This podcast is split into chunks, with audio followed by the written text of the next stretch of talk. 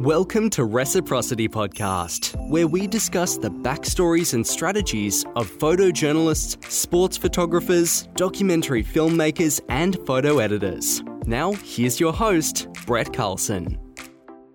So today's show is going to be one that's very exciting to a lot of people. I know on Instagram, whenever I say anything about Luke Combs or go, I went to Luke Combs' show last weekend. I immediately got DMs. Is David Bergman there? Is David Bergman at the show? And I posted to my story and I got some more DMs like, oh, David Bergman's there. Well, I did one better. I asked him to come on the podcast. So today's guest is David Bergman. If you know his work, he has covered Bon Jovi, Luke Combs, worked for Sports Illustrated. I think like the sports guys love him, the music people love him. Everybody, you know, pretty much knows David Bergman. He's uh, pretty famous photographer in our industry. So, without further ado, after I've talked you up maybe a little more than I should have, uh, how are you doing today, David? It's all right. You can keep bringing it on. I appreciate it. he Brett. also lives in New York City, which he says is the best city in America. I told him Nashville was, but Yeah, you know, Nashville's it. great, but New York City is New York City. I mean, it doesn't get much better than that. That's right.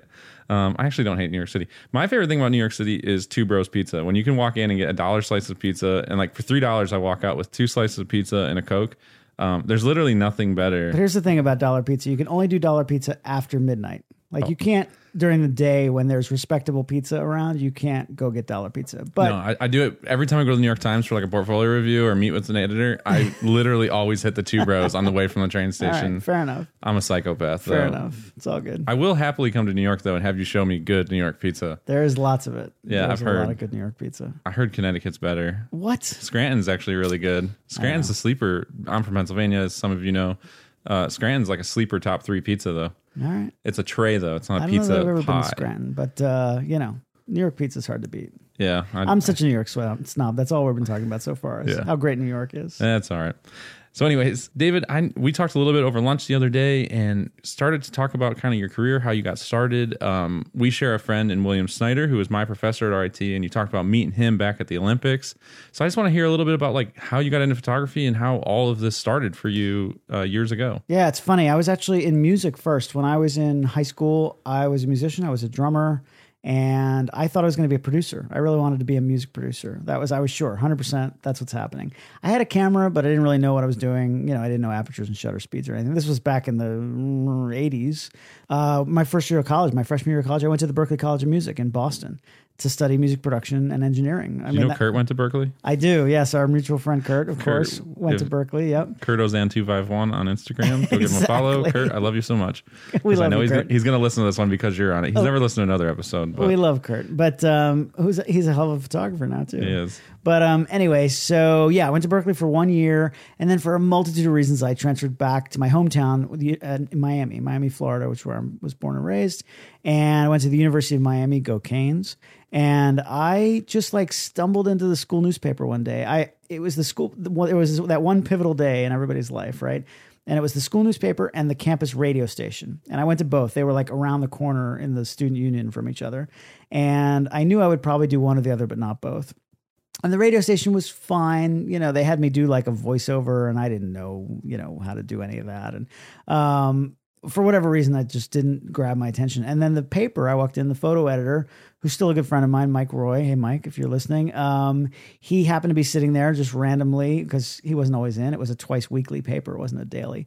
And he gave me two rolls of film and said, two rolls of Tri-X, black and white film, and said, go shoot this over the weekend come back on Tuesday, one o'clock. I'll show you how to process in the dark room right here. And if there's something good, I'll give you an assignment. And I was like, okay, that's cool. I had never really done that. And so I went and shot for the weekend. You know, the rest is history, right? I, I shot, he processed the film, showed me how to process. And I guess he saw something he liked. He gave me an assignment. And then I started working for him uh, on the, you know, school newspaper staff. And then he uh, I became the assistant photo editor the next semester, and then he graduated. Of course, I became the photo editor, eventually the editor in chief of the yearbook, and did all of that stuff. And so, I think also the the the nice thing was at the University of Miami. Obviously, back then this was late '80s, early '90s. They had a great football team, so they were literally playing in national championships every couple of years. So I got to cover the University of Miami as a student, and and back then I don't know if they still do this, but uh, the school newspaper and the school yearbook got two seat, one seat each to travel with the team. That's literally how we went to the game. So we were on the team charter. So, you know, it's one of the best teams in the country. And I'm sitting on the plane next to these guys, right? And going to the games and traveling around the country and shooting. And I was, you know, 19, 20 years old. I didn't know what the heck I was doing, but it was a blast. And I think that's part of what got me excited about it was doing all that kind of stuff. I, I love how like every time I meet someone younger now or even older that like wants to get into photography or they're getting into it, they're in school for it. They always think it's like some. I, I'm not. I'm probably generalizing. But I hear a lot of like there was this rocket ship of destiny that you knew for your whole life you'd do this, and I'm like, uh, well, my friends were making photograms of their hands in the dark room. I was actually trying to figure it out when I was in eighth grade, and I was like, well, this is cool. Um, you know, it's always Yeah. like these trivial moments where it's Yeah. like, hey, try this film, and you're like, okay, totally and and yeah a lot of people obviously ask me how i got my start and it really you know i can tell you my story and you know obviously we're going through it but it's um somebody coming up today isn't going to do it the same way i mean it's hopefully it's inspiring and maybe it's interesting but you can't copy what i did because Yeah. there's just no life doesn't work that way if you want to be a lawyer a doctor an accountant there are rules you know there's a path on how to do that. You go to the right school and then you become a you know you get an internship and then eventually you become a partner whatever it is you know. But for creative fields we're creative people. So it all happens creatively. And also supply and demand is a bit different in this Yeah. world. Everybody wants to do what we do. So because of that like nowadays working with the bands that i work with there's no there's not a craigslist ad for like the rolling stones are looking for a tour photographer Yeah. right it just doesn't happen yeah, so how do you get that gig? Well, everybody who does a gig like this will give you a different story on how they got it. So, like I said, it's interesting to learn people's stories just for inspiration, but it doesn't necessarily mean you can copy that exactly. I love when we get to these talking points though on the podcast. Like, I love it because for someone, it's what they needed to hear, and that's why I love it. So I love that it's like you know maybe this chance encounter is not some deep, thoughtful moment, but like you know that's what happened. That's what stuck. Um, so you you get that in with the Canes, uh, and like you said, they're hot. This is like a big time now. They're a big team. Um, how did that transition from school to after school? I imagine that had to be part of a, a factor, though, based on what I know about your career. Yeah, absolutely. I mean, I was shooting all the games and and you get to know people, right? On the sidelines are photographers from the Miami Herald and the local, you know, the Fort Lauderdale Sun Sentinel and Sports Illustrated every once in a while and all of these big time photographers. And if you have any inkling of a personality and if you're outgoing enough, you can you talk to people and you meet people and you see the same faces on the sidelines over and over and they get to know you and you get to know them and eventually you know, I started freelancing, and uh, it was actually my first sort of big friend. Somebody approached me. Gosh, if I if I remember correctly, it was on the Orange Bowl game. Used to have this is crazy. The Orange Bowl game used to have a like a media cruise, like a little party for the media. A few days. I know they don't do these anymore. This was back back in the day, but uh, and I remember this was a cruise, like a little one of those cruise to nowhere things where there's a bar and a you know casino or whatever to go in the water and exactly exactly i mean i was you know i'm sure i was underage at the time but anyway um and the the uh, upi photographer united press international photographer which i don't even know i guess they're still around I but think not so. as they're not as uh, prevalent as they used to be Yeah. but they were still active in Miami at the time, and obviously I'm in a big big news town, big sports town. So they he approached me and said, "Hey, we're looking for." I mean, in hindsight, they probably wanted cheap young photographers, right? But I thought, Well, oh that's man, changed a lot since right? then. That hasn't That's changed at all. true. But but um, you know, so he was like, "Oh, we need you know some young stringers," which is basically a freelancer for a wire service. So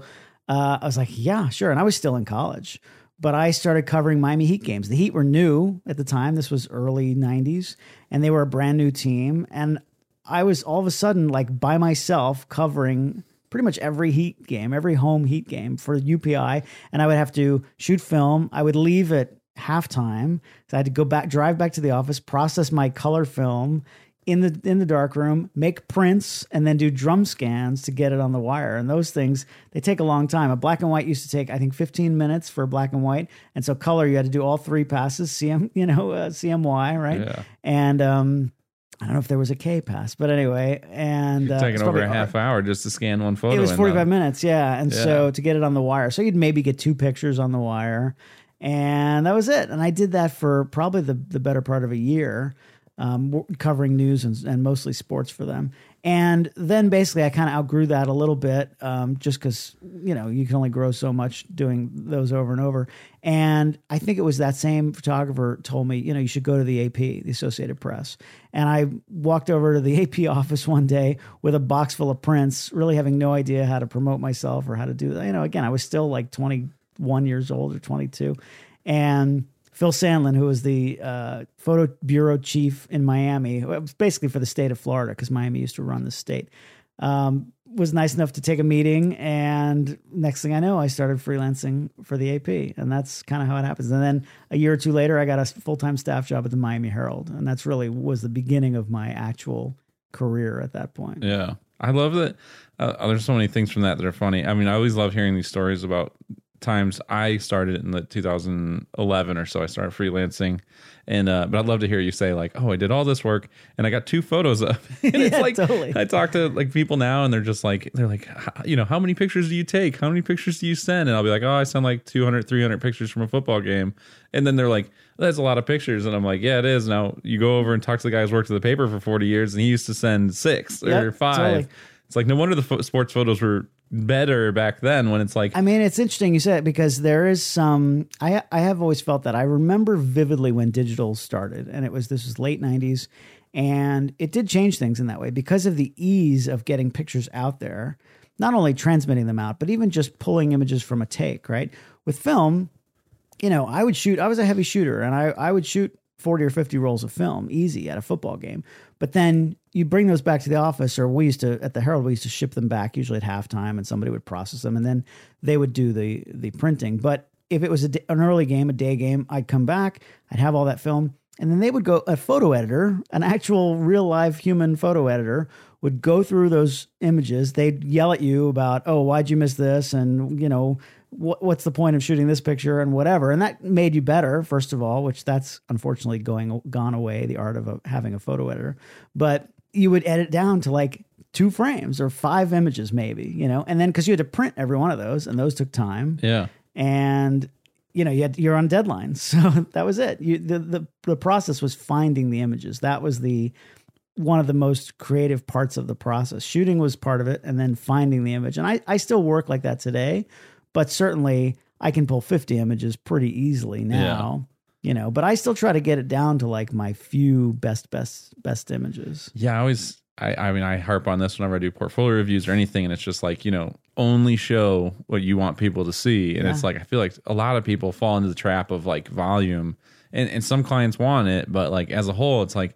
If it's not good enough to show someone, like you, you don't need to show them. Well, here's the thing: you know? they're always going to post your worst one. Yeah, they will. yeah. It's just it never fails. If you send, if you send five images and like there's one that's obvious, like this is the best picture, right? There's no question. And then you send two or three more to kind of round out the coverage. And then there's one frame where it's like if it's you know basketball and it's like oh that guy had a pretty good game. I don't really have a great picture of him, but I'll send something just because he had a good game. You know that's going to be the lead photo. Hand down, hands down. I guarantee. Oh, ever. So don't every send time. it unless you want it to be in there. And something about portfolios when I look at portfolios and when I used to do my own portfolios, um, if you if somebody let's say the requirement is we want to see 20 pictures in your portfolio and you have 10 great pictures, then only show 10 pictures Hands down. right? Because the worst that happens from that is the review of that is, oh my God, every picture is amazing. You're just not experienced enough, right? And you're, you'll get there, right? You know, over time, you'll have more great pictures. We're going to keep an eye on you, kid. You know, like that's what you want. If you show 10 great pictures and 10 mediocre pictures, then you're just mediocre. Yep. And that's it. And you never get that first impression back. So you want everything you show. I mean, I try to do that on my social media, right? It's like I don't people who post picture professional photographers who post photographs, snapshots of their lunch, like drives me insane. It's like unless it's a beautiful still life of your lunch, you know. Yeah. It's like why do that? You have a separate account for that maybe if you want to do that. I don't understand it in the first place, but whatever. That's an old guy talking, you know. That's what my story is for. I don't for get bang it. energy Yeah, drinks stories, and road trips and complaining fine. about stadium food. But that feed, you know, that's up there Yeah. forever, that's to me is like valuable real estate. So. I try to I don't post more than one picture a day. I usually post every other day or every three days, you know. During the pandemic, I barely posted at all. But now I'm down now I'm back to once a day since I'm working more. But um but yeah, those pictures are going to be up there forever, and that's your portfolio. Yeah. So you want every picture to be great that's Yeah. up there, or All- as good as it can be. All know? bangers. That's Yeah. what we call them in the BMX world. Banger clips. There you go. Only bangers. Um, so you go to Sports Illustrated at some point though too. So Miami Herald, you're doing general assignments. Are you focusing on sports? Are you focusing on music? Like what? You, Miami's a pretty diverse town, so I imagine you could have had an entertainment photographer back then. Yeah, we didn't really have a full time entertainment photographer. Pretty quickly at the Herald, I became the sports guy. Um, took a few years probably because they had a couple guys doing that, and then I sort of maneuvered into that position. Uh, not technically, not officially, they didn't do that. They didn't call it that, but you know, my schedule was pretty much like, okay, there's a Heat game that night, there's a Dolphins game this day, so uh, they would write me off the schedule on those days, which was nice. And I was traveling for Dolphins and Hurricanes, and and then when if the, when the Heat were in the playoffs and the Panthers and the, uh, the Marlins won the World Series in '97, the Panthers were in the Stanley Cup Finals in '96. Um, so I was doing all that stuff, and it was really great. And yeah, Sports Illustrated obviously was always a dream and a goal. Um, over those years, covering all that stuff, I covered my first Olympics in '98, which was in Nagano, which is where I met our mutual friend William Snyder because he was working for the Dallas Morning News. I was at the Miami Herald. We were under the same Knight Ridder Tribune umbrella, right. so we worked together. Um, you know, they just had a small team of five or six of us working for KRT, servicing all those clients. So. Uh, so I was covering Olympics and Super Bowls and World Series and all these. And obviously, you meet Sports Illustrated photographers and editors and um, people like Steve Fine, who was the director of photography at the time. Um, he knew who, you know, we got to know each other a little bit. And then 2001, uh, I was moving to New York City, decided to, to move up to the, you know, become the small fish in the big pond.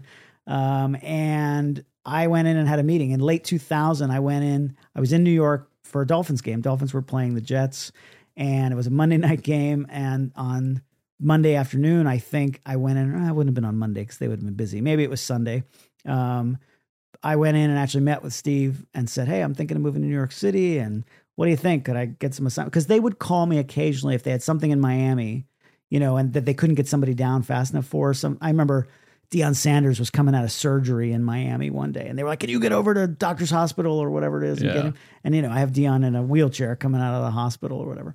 So they would call me for that kind of stuff. So I so they knew who I was. They knew I was, you know, somewhat reliable. And so yeah, I went up and met with him and and he said, ah, I don't know, we'll see. And here's the here's the, another one of these things that you can't repeat. Uh, you know, as far as somebody else can't repeat it, is this was right on right. I had been shooting digital for a few years. Digital was pretty bad back then, right? It was early days of digital Yeah.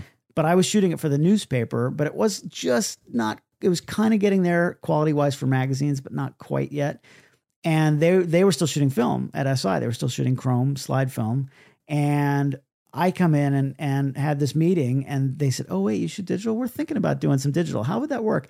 And literally I found myself the World Series is on the TV. It was the it was the Subway Series. It was the Yankees and the Mets playing and it was the, it happened to be the game we wa- I watched this in the Sports Illustrated office when um, Piazza and um, uh, the bat throwing incident. Piazza and who was the pitcher? Uh, I'm blanking. I am Somebody not a baseball Yeah. guy, but I'm not a big baseball guy, but um, Clemens. I think it was. I think it was Roger. Was it Roger Clemens? Anyway, somebody will correct us. But uh, there was a bat throwing incident in the middle of the World Series, and I'm sitting in the office of the managing editor of Sports Illustrated with the director of photography of Sports Illustrated, and it's just the three of us, and we're watching the World Series. It was this out of body experience, kind of. And we, we're talking about digital. And by the time I moved to New York in February, they were really serious about it. And so they brought me in to kind of be the digital guy. And none of their guys had shot digital before. So uh, the fir- literally, I just moved to New York in February 1st, 2001. And two weeks later, they sent me back to Florida, the Day- Daytona 500. And here was the thing I'm not a race guy, I'm not a NASCAR guy. I don't know anything. I literally went out and bought NASCAR for Dummies and read it cover to cover. so I knew how it worked. And they had all their top NASCAR guys shooting it. And they said, just go down there, bring your film stuff, and then bring the digital stuff. Just in case there's a rain delay or something, because the, the race is on Sunday, but the magazine closes on Monday. So if something went to Monday, they just wanted to have the option. Okay, great. And they had never had digital anything before. So um, I so I shot as much as I could on Sunday on film, of course. and then unfortunately Dale Earnhardt died in that race. That was the race for the last lap. He died at the end of uh, on turn four, and he was in a crash. And I happened to have on film. I had a picture of him just randomly because I didn't know what I was doing. Uh, he literally the last picture of him in his car before the race. Like he got in, he put his helmet on. I shot it on on chrome on slide film. I wish I had used a little fill flash because it's horribly exposed, but nevertheless, it's the last picture. So that ran in the commemorative, like double truck, and then the next day all the film photographers left because they couldn't they're worthless to the magazine on monday because they can't get their film back in time. So i they had me stay and i photographed people coming to the track and putting flowers down. It was a big memorial. And i went to a local hotel and plugged into a phone line in the lobby and sent like three or four jpegs in and they got them in the magazine. And they had never done that before like having something in that quickly without having to fly film back on a learjet which they do for super bowls and things. And so they were thrilled. So it was like this, and then again, just a random coincidence of things that, and then I, so then over the next like three years, I, they had me training their photographers in the ways of digital. Like I literally had to go to every one of the legendary photographers' houses and hang out with them during the day and like work with them on the computer and work with them on cameras that, you know, these guys have been shooting for since before I was born. Yeah. And then go to games with them and actually shoot digital and work with them. And I did that for a number of years. And then, so that was during the week. And then on the weekends, they would send me to games to shoot games. So it was just this great, uh, you know, perfect storm of things that all happened. And then I became a regular contributor for them. Obviously, everybody got up to speed on digital in a couple of years, and I became a re- just a regular contributor over the next like decade for the magazine. That's insane. it is That is like. I've never heard this story. That is mind blowing. All every bit of that is crazy. That's oh man. That's how it I'm, happens sometimes. you I'm a know? Dale Earnhardt fan, so that's Oh, cool to hear that you were there and and witnessed him going in the car the It last time. such That's- a. I mean, obviously, you know, you never want anybody to get hurt or, or killed, and you know, but just this weird. I feel connected to him in some way that it was I'm like sure. have to have those last photographs and then and then to be the guy to document it for SI was crazy. That's crazy. It's it's amazing to hear. That wasn't a lifetime ago. That was 20 years ago. That's the thing that's so interesting to me is it's like the speed at which photography has changed over the last 20 years has been mind numbing. Even for me in 10 years, it the way it has changed is amazing. And it's like, yeah, I started in 2011, 2012 is when I graduated RIT. So that was when I got like, that was when I was serious. And um, the industry's changed so much in even 10 years. And it's like, I can't even imagine 10 years before then, it was like, oh, I just leave. Like the biggest news event in NASCAR ever happens. The most, you know, seven time champion dies.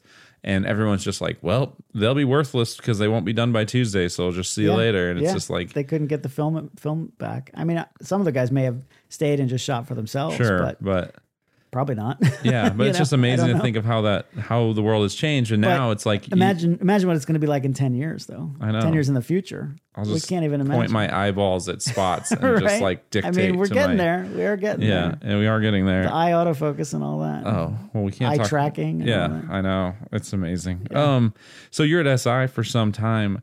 Um, it's got- so I always kind of make the point that like sports can teach you a lot about photography, even if you don't want to shoot sports. And I, I've had a lot of sports people on the show because I do sports. I think friends of mine and stuff kind of tell me about it.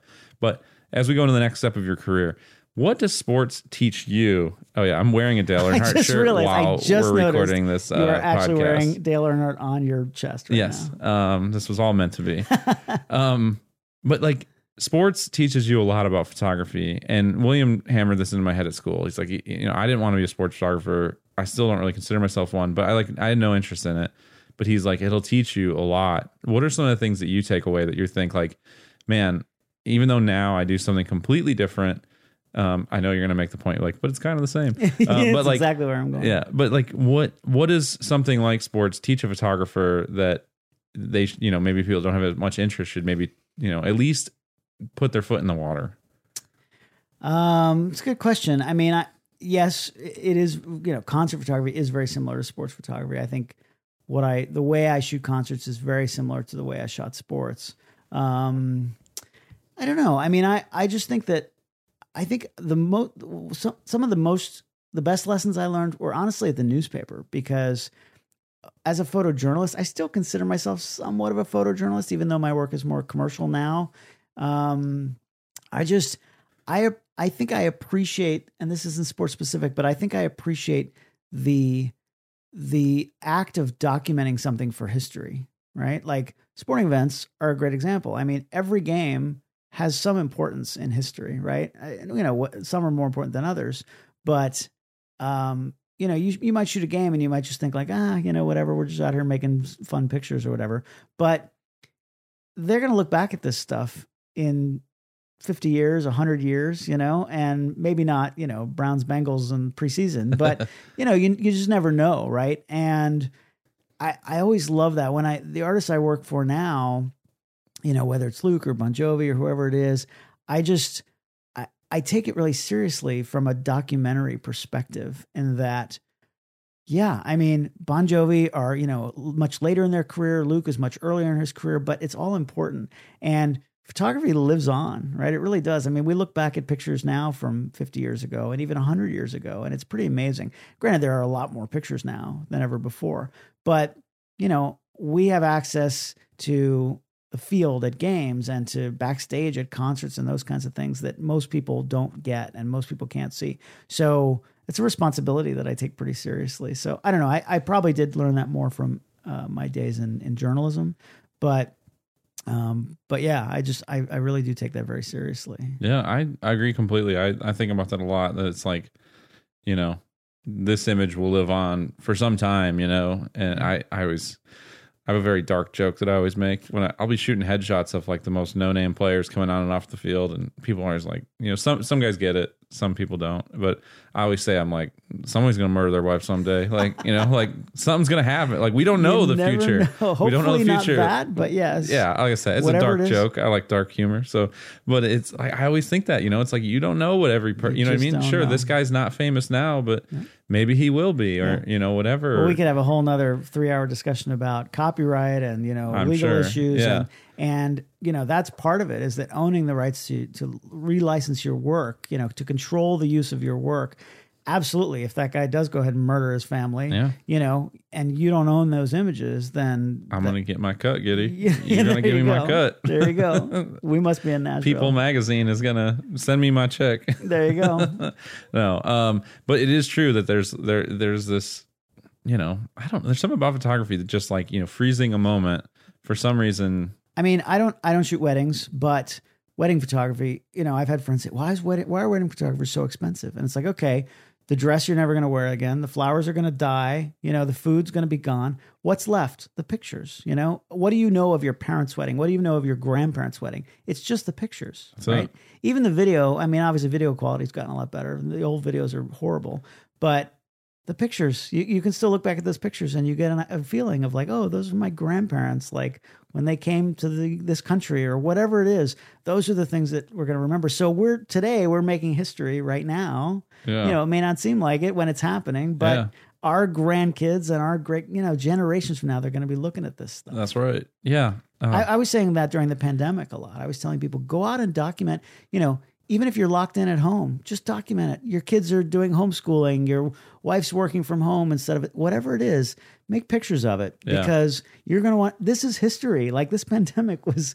They're going to in hundred years. They're going to be talking about this. We we still talk about the Spanish flu from hundred years ago. I know. They're going to talk about this. So to be able to show your, you know, maybe your pictures won't be in the history books, but they're going to be in your family's books. Yeah. So your grandkids are going to say, "Oh, grandma, you know, couldn't go to work and she was working at home. What's that old computer look like?" You know, like yeah.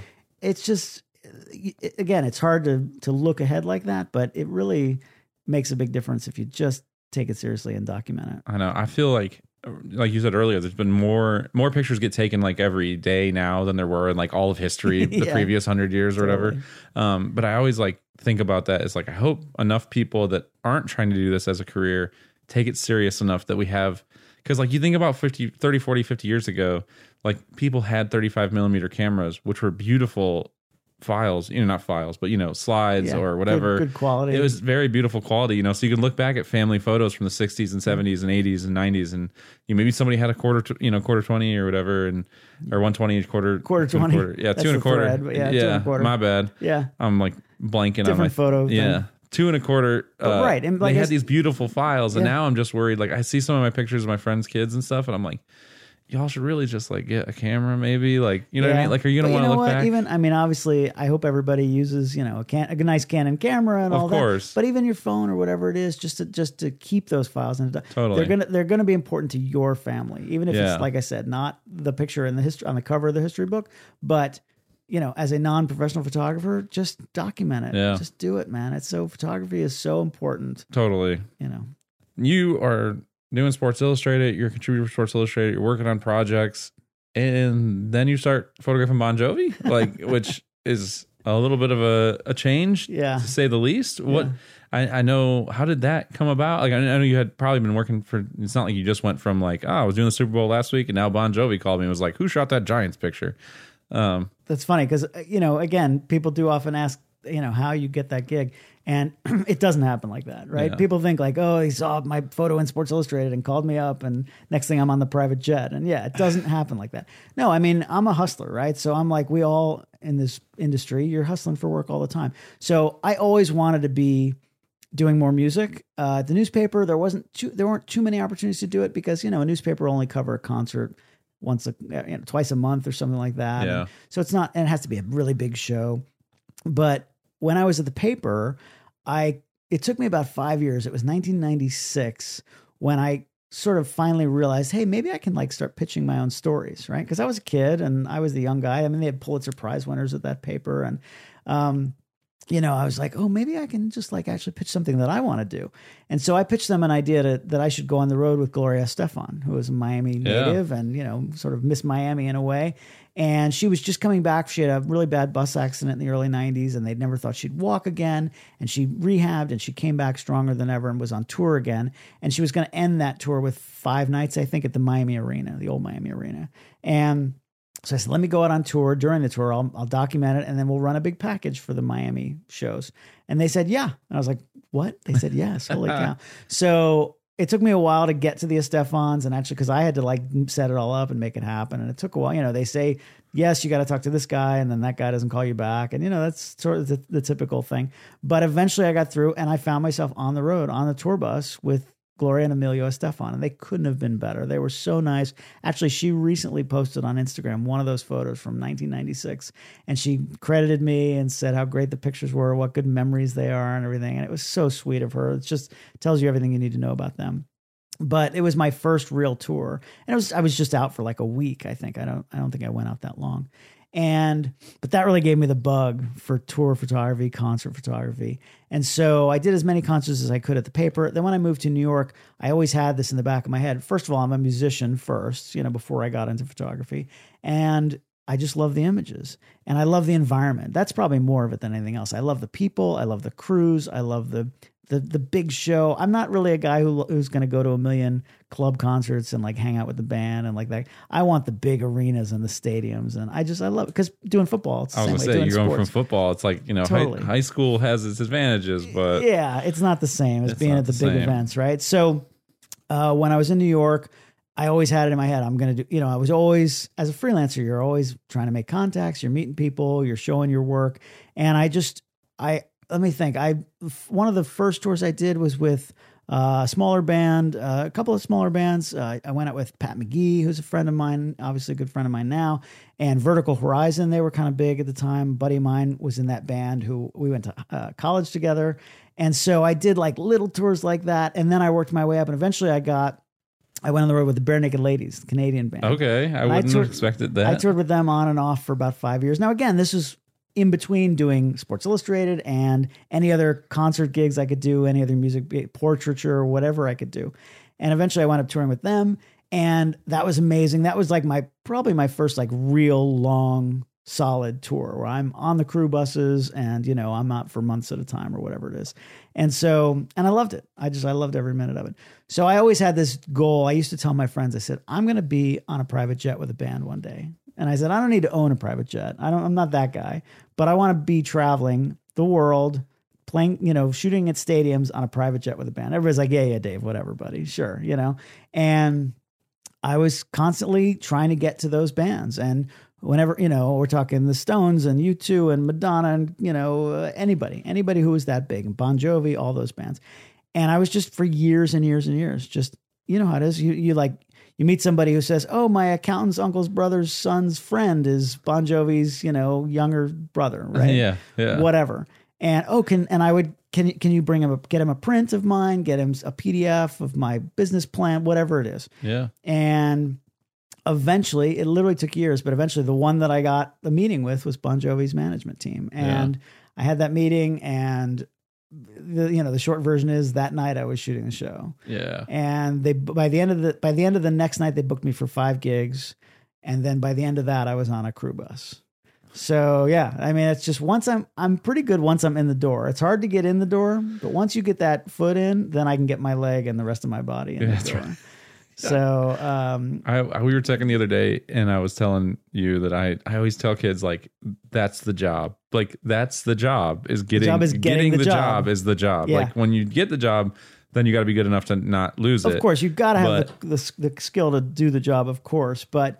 But yeah, that's the hard part is getting the job. And there's no easy answer. Again, Yeah. everybody wants like a, you know, oh, I'm going to watch this YouTube video and learn how to get, you know, be Bon Jovi's tour photographer. And it just doesn't happen that Yeah, way. Right. I, I can teach you how to do a bunch of things you need to know right. to and I can that. give you the right thought process of like how to, and I've actually done videos about that, about how to like market yourself and how to, you know, really make connections and those kinds of things.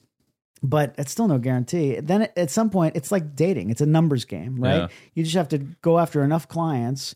And if if I go after 100 clients and one of them gives me the gig, then that's Bon Jovi, right? Yep. And everybody says, "Oh my God, how did you, you're so lucky? How did you get that Bon Jovi? Yeah. Well, you don't know about the 99 I didn't get. exactly. because I'm not posting about them on Instagram, right? so, uh, so that's just the way it works. So, and that turned into a great gig. And literally, yeah, the first day I got on the private jet with John Bon Jovi and the band, I kind of had a moment to myself, like, oh crap, this is like what I was talking about for decades, you know? Yeah. And I gave myself a little pat on the shoulder for a second, and then I got back to work. But, uh, Oh. but that was fun. And I spent the better part of 10 years traveling the world with them at stadiums, you know, every big stadium in the world. I mean, that band, if you're not a fan or, and I was honestly not a huge Bon Jovi, I mean, I was in the 80s, like I had Slippery When Wet, like everybody did back in that, in those days.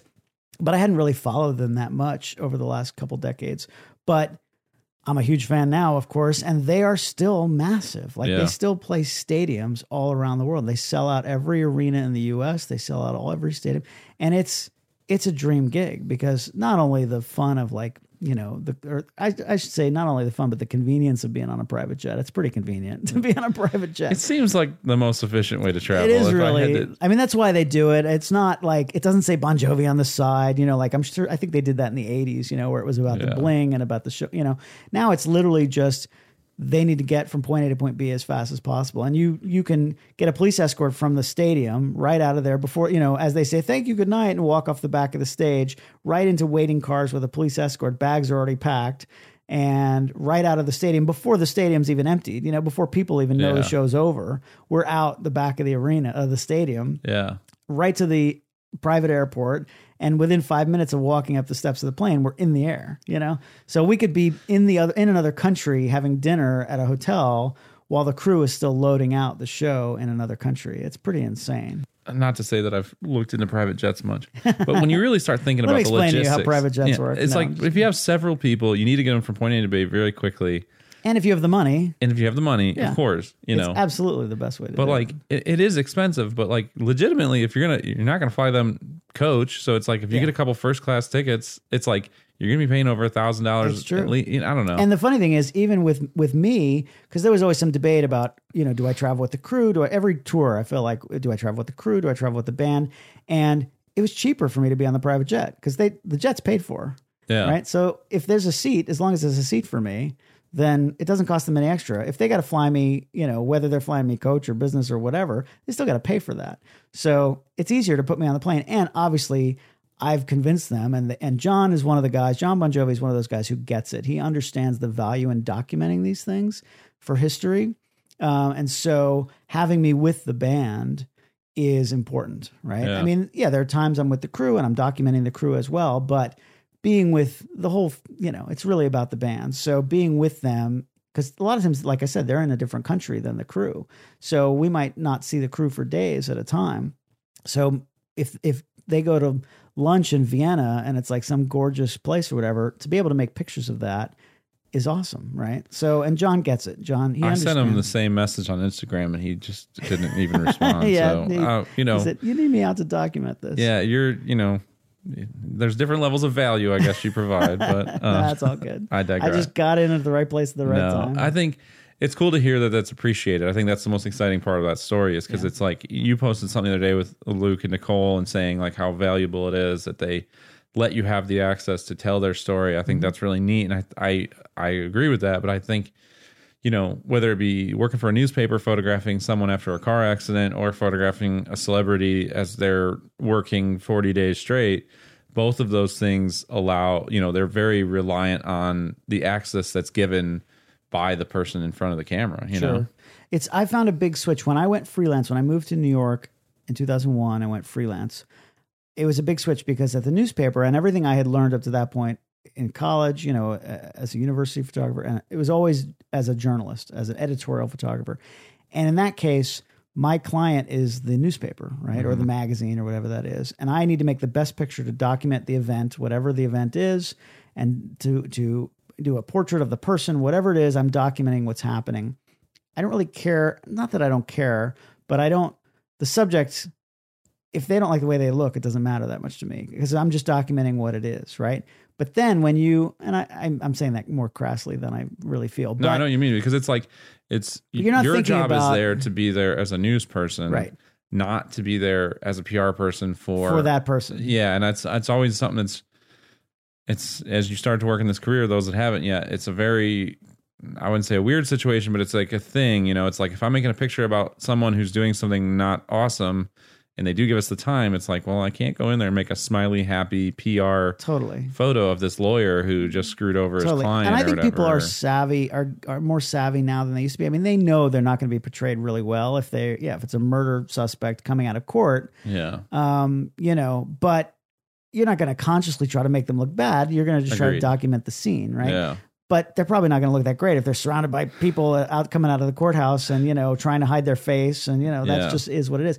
But then when I went freelance, 99% of the time, my client, the person paying me, is the person in the picture or a Yep. representative of that person. That changes things. So again, using the wedding photographer analogy, I always feel like you could have this amazing photograph of a couple and like on the beach and the clouds open up and the sun rays hit them and doves fly out of the bride's butt and it's just like this perfect picture. And she looks at it and she says oh my nose looks big. Yeah, well that picture goes away. Yeah, it's it. I mean it doesn't matter what you think of the photograph. Yeah. it's they're paying the bill. That's just what it is. So i'm glad i had the editorial experience first in my career so i kind of understood that. But now all i care about is that my client is happy really at the end of the day. You know now again i have my own motives of like i said documenting for history and those kinds of things. But that also you say about that's the job the job is getting the jobs. My job is also educating my clients in some ways you know and and working with luke combs now you know he's a young artist. He's 31 years old. He's he's had amazing success and he's the biggest thing in country music right now and hopefully will be for a long time. But he's never had a somebody like me around him all the time taking pictures. Yeah. so you know in the beginning that took a little getting used to. And i think he's still kind of finding his way with that um, of having you know a bunch of people not just me but a bunch of people around him all the time. And he gets recognized in public now. And you know that's if you've never had that and all of a sudden that's a thing you know john bon jovi knows by now 40 years in that he's he can't go anywhere. He has to come in the back of the restaurant and police escorts and all that luke still you know he, he was telling a story about uh, you know, walking into a drugstore, you know, CVS to buy whatever sunscreen or something, and people were like, "Luke, Luke," and it took him a minute to realize they were talking to him. Yeah, you know, because yeah. it's still new. So having a photographer around, I think uh, part of my job is to help them, you know, guide them a little bit, right, to understand that it is important, and even if they don't always like having a photographer around, um, and Luke's been great, Luke and Nicole have been great, but um, some clients don't really like it. It's important, and Yeah. you know, Luke, especially this part of his career, I mean, this is real history. The history of country music is being made right now. And I have access to document it in a way that nobody else has. So in 50 years, I mean, we look back at pictures of Waylon Jennings and whatever, you know, the early days of country and, you know, stuff from the Opry and things like that. Those are the pictures I'm making now. yeah. And that hopefully in 50 years, they'll look back at that stuff. I'm a big I'm a big country music fan. I'm a big Luke Combs fan too, but I'm a big country music fan in general. And uh, it is interesting. It's awesome to hear you say that, but it is interesting now that I've moved to Nashville for a few years. Is you see these kind of in between photos more, you know, and it'd be the same thing if you went to you know where the Ramones played and like you get near CBGB and stuff, and mm-hmm. you'd start to see those in between punk rock photos and stuff. But it's interesting. I've been in some restaurants and some, you know, I was in a recording studio this morning with somebody, and you see these photos and you're like, holy shit! Like, like can you imagine being in the room with those two guys? Like, Yeah. you know, but at the time it was. You know, whatever. It was Sure. just some lady named Dolly, or just some, you know what I mean. It was just like another one of Yeah, them. But yeah. and I, when you talk about it, I always think about that too. It's like, You yeah, can you imagine know. being there with Waylon or Yeah. Willie and like, Yeah. oh man. So But- I mean, it's obviously I know how big Luke is now, and I and I, new country music is pretty new to me. I'm still kind of learning all the names, but there have been occasions where July 4th, two years ago, pre-pandemic, um, we played Willie Nelson's um, uh, festival that he has down in Texas. oh, I think yeah, Willie's Picnic, I think it's called. something like that. And um and after the show, Luke went on Willie's bus and I was able to like work my way on the bus with Luke. And literally I was standing there taking pictures of Luke Combs and Willie Nelson sitting across from each other on Willie's tour bus, yeah, just having a conversation. And it kind of like I had to take a second in my head and be like, holy crap, this is happening. You Yeah. know, like this is a picture that hopefully they'll look back on. And, you know, when Luke was just a new young artist, I was gonna say, you know, yeah. in 50 years, you know, I'm, I, I'm, I'm sure Willie won't be around in 50 years and Luke hopefully will be. And it's like, they'll look back at this and, you know, who knows? I mean, you don't know what pictures are going to stand the time, the Of test of time, but just to have that yeah, the ones documented. The ones that aren't being taken are certainly not going to stand the test There of time. So it's like being there and having them. You know, it's just oh, it's Yeah. so cool. So, edu- so educating your clients, you know, business wise and just as far as the, the importance of this stuff, I think is, is a big part of the job also. Yeah. What is your in the so we're gonna do a Patreon little talk about what makes a good concert photograph. So if you're not a Patreon subscriber, go hit that up. Also, if you don't support Canon and Adorama to support David, help hook that up. And he's also got a YouTube channel uh, with Ask David Bergman where he goes over lots of tech stuff. And if you guys don't know about that, I'm kind of shocked, but it does exist if you're if you're getting into it. Yeah, ask David Bergman. So, um, what is your what is like the daily life of being on a tour? But I mean, I got a friend in the industry now with Kurt, and you know, meeting some other guys in the band and stuff. But like, you know, it's a little a little atypical office. I'd have to assume being on a tour bus or a private jet or something like that. What's a day look like? Yeah, it's certainly not a nine to five uh, office job. Um, I mean, it's it's some days are very similar and some days are completely different. I mean, yeah, some days you find yourself on a tour bus with Willie Nelson and Luke Combs, right? But as far as the job itself, I mean, country's different than rock. So rock tours, which I've always been on, rock tours they do legs. So you'll do like two months in the U.S. where literally you just don't come home and and you'll get on the buses or you get on the plane or whatever it is and you'll do maybe three shows a week. You know, Bon Jovi would do two or three shows a week, like Tuesday, Friday, and Sunday, whatever it is, in different cities. So you you do the show, you go to the next city, you have maybe a day or two off. For me, on the off days, I'm editing, right? Because again, I shoot concerts like sports, so that means high volume. So I might shoot five thousand frames at a at a one concert, Yeah. and so it takes me a good six to eight hours to deal with that, um, to go through all that and get to my final finals and deliver those to the clients and all that. Um, so I spend a lot of time in front of the computer. Um, so yeah, rock will just you'll just go and then you'll do say two months in the US and then maybe you come home for two weeks and then you might do six weeks in Japan, Australia, and then home for a month and then you know a month in Europe or whatever. Country's a bit different because it's a lot of back and forth. So country artists are all based out of Nashville. I live in New York City. I'm the one oddball on this tour. So I actually kind of commute into Nashville. I fly into Nashville just about every week, usually on Wednesday or Thursday, and I get on the tour buses. Everybody else meets at the tour buses. They just have to drive there. I have to fly. But um and then we'll travel overnight on the tour buses. We sleep on the tour buses. Those of you that have never seen the inside of an actual tour bus, it's not like a Greyhound where it's just like rows of seats. We have there's usually a lounge in the front with a couch and we've got cable TV or you know satellite TV and video games and there's a fridge and a microwave and a sink and a bathroom and all that. And then in the middle, we call that bunk alley because that's where all the all the bunks are. That's where we sleep. Uh, a typical crew tour bus has twelve bunks. usually you don't want more than about nine people on the bus because it gets really crowded. Um, eight or nine is a good number um, if you have that, and then you use a couple bunks. Just we call them junk bunks. You throw your bags up there, and then there's usually a little lounge in the back with another little couch, and there's a there's a usually a table back there, or a desk. So I, on my bus on this tour, I've I've commandeered the back lounge and made it my office. So I have all my charging station back there where I charge my batteries and I set up my computer back there. And I basically, everybody knows after a show, I'm just going to go back there and I close the door and I edit for hours. And they all go to sleep before I do.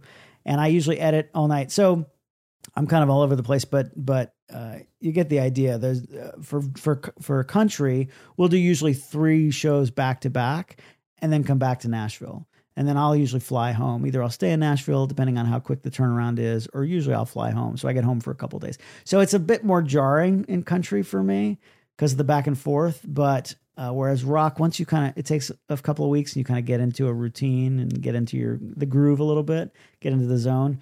But um, but it's great. Like I said, days off, I'm usually editing, and then show days, I'm running around shooting pictures. You know.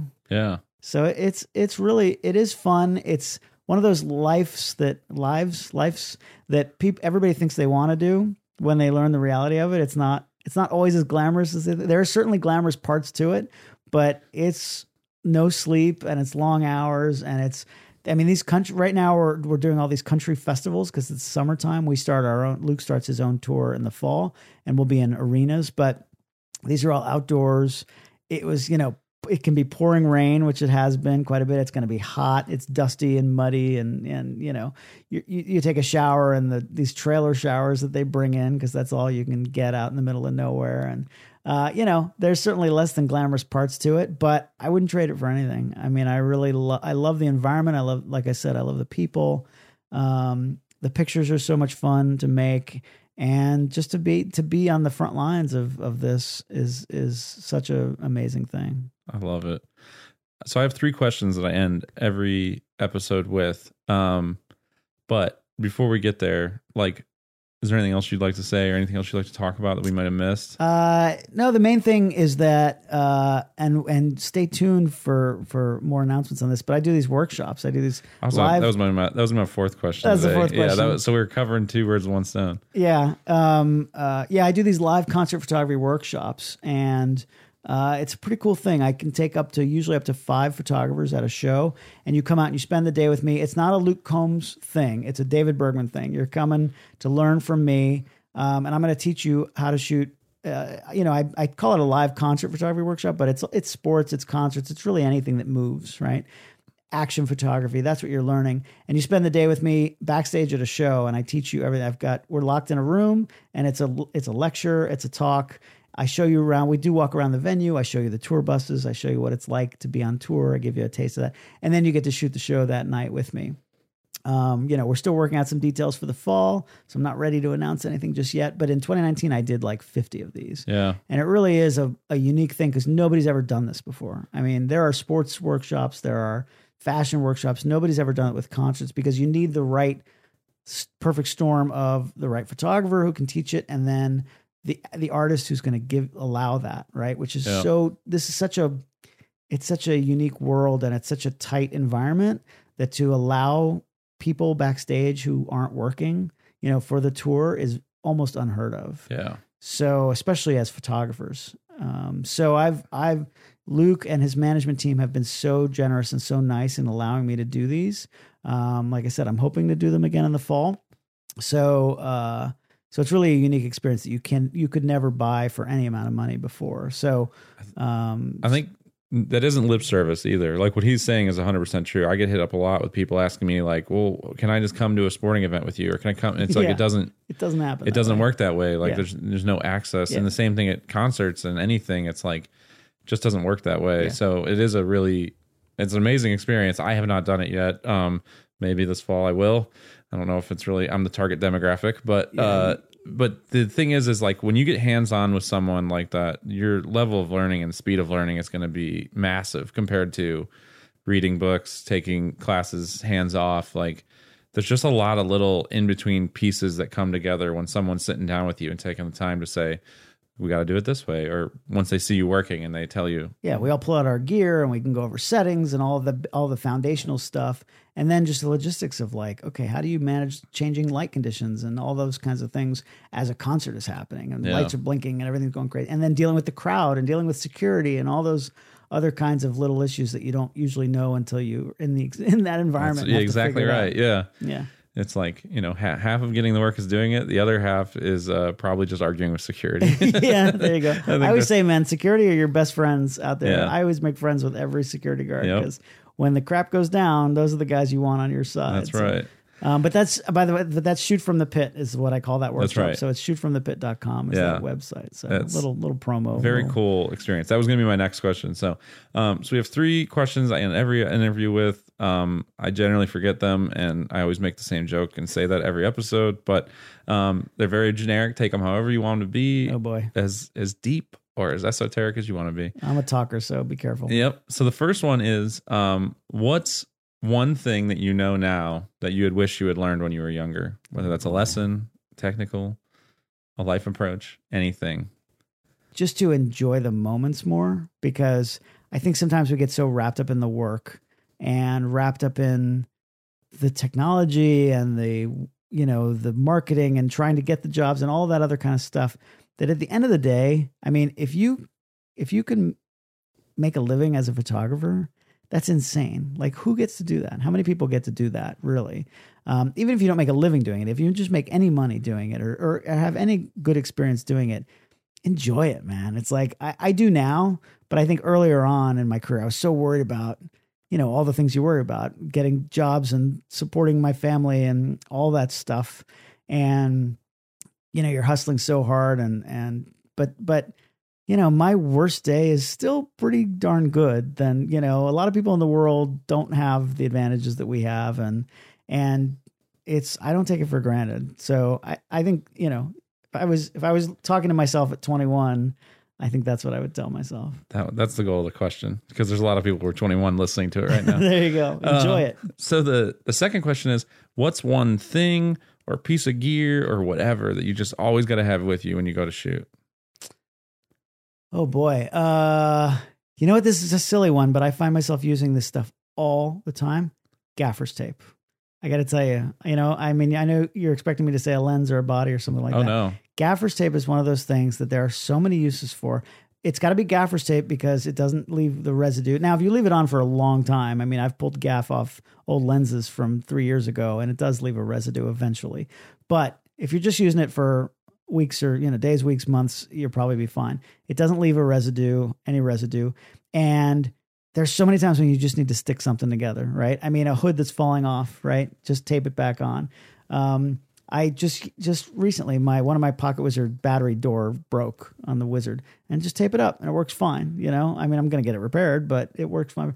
There are a million uses for that stuff. Yeah. I mean, everybody talks about duct tape, and it's it's kind of the same kind of thing, but gaff is better than duct. Uh, hands down. I I like to. My little quick tip is wrap several wraps around your tripods Yep. or your monopods anywhere where it won't come in contact. Like you know, you don't want to put it I on have a one around the flash case, my speedlight Yeah, case. I I, have a bunch of gaff around that, so you don't have to carry the whole giant roll. But they also make little rolls now. They make little Yeah. tiny rolls of gaff. That's what I've I've got one of those. I've got at least two of those in every bag. Yeah, I put I put like a white balance, like a gray card, a WhiBal gray, like color neutral gray card, and some gaff tape is always ev- Huge. somewhere tucked away. Yeah. Um, and the last question is, um, we've got a wide audience. Uh, it's a lot of younger photographers. It's some mid-career people. There's some photo editors that are always tuning in um, that I know of. What's one thing you'd like to like kind of teach all them or tell them? It could be a soapbox moment. It could be you know uh, just just something you wish the industry would listen to. Oh, something for the industry. Oh boy. Um, you know what? I wish there was more and more quality business education for photographers. Um, I was thinking about this when you said about what would I tell my younger self because this might this would be a, a close second. Would be to learn business skills because you can be the best photographer in the world, but if you don't know how to read a profit and loss and you don't know what your overhead is and you don't know what it costs you to walk out the door, then you're going to die penniless, right? If this is your only source of income. I know so many amazing photographers who just can't make a living because they don't know how to run a business. We are excuse me, we are running a service business just like anything else. And so many creative people put their they put their self-worth into how much somebody's willing to pay or whether they're willing to pay or not willing to pay. And you have to separate yourself from that. You're you're running a business but you're also creating at the same time but they're different things. So um i wish i mean personally i wish i had taken more business classes when i was younger just straight up business. I mean photo business would be even better if there's if you can find that. Um there aren't that many of those but uh you know just regular business classes. Because again knowing how to read a p&l right? It's like that's huge. I don't know many photographers that do that that know exactly what it costs you to walk out the door. And that empowers you. Once you know like okay this is my my cost of doing business you know that like okay that job that i'm getting offered that sounds exciting and i really kind of want to do i'm actually losing money on that.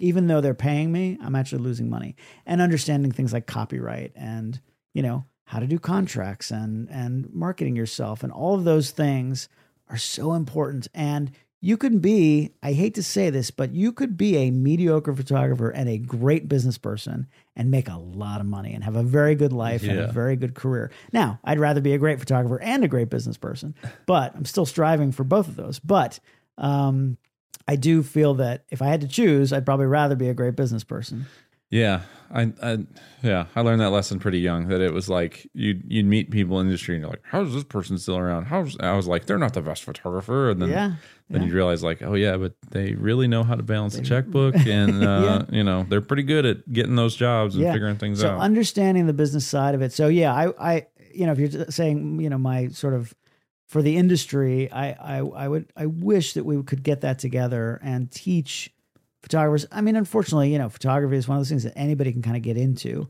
So you're never going to catch everybody. I've tried to teach as many people as I can, but you can't catch everybody coming Yeah. into the business. But I, you know, unlike the lawyers and the doctors who you can teach them as they go, right?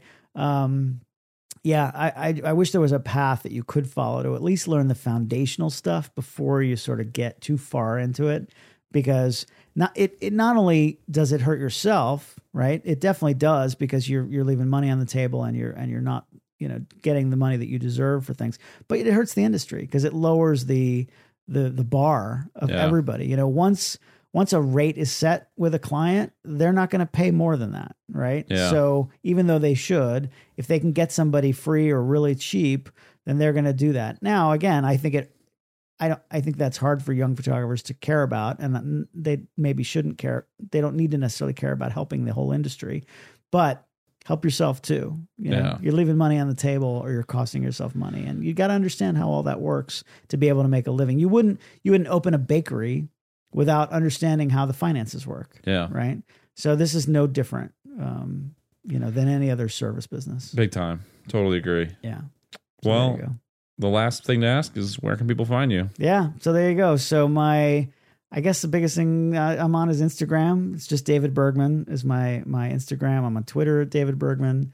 Uh, Facebook, I don't do that much anymore. But I don't use uh, Facebook. yeah, I'm David Bergman Photo on Facebook. What else?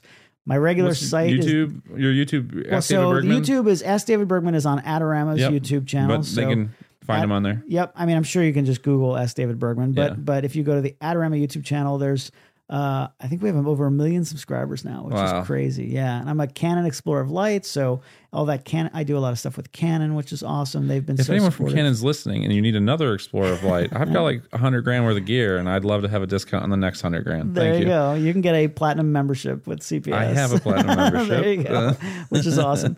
But um, yeah. So yeah, and then the workshop shootfromthepit.com. Yeah, those are going to be biggest one. exciting. I think that's like the big thing. If if you have any interest in this, that's uh like I said, I think that's going to go a lot further than the sum of its what it says on paper. I think you're gonna you'd get a lot more out the, of that. the biggest thing when. I, I usually send a survey afterward because I want to know how people's experience was. And they always say, I thought it was had to be too good to be true. Like I didn't I read the description, I was like, there's no way that's what it is. yeah, And then they come and they go, it was better than I even expected. That's So, amazing. Yeah. So it's been fun for me. I mean, I'm later in my career, so it's like I feel like I don't have anything to prove. I don't have anything to hide.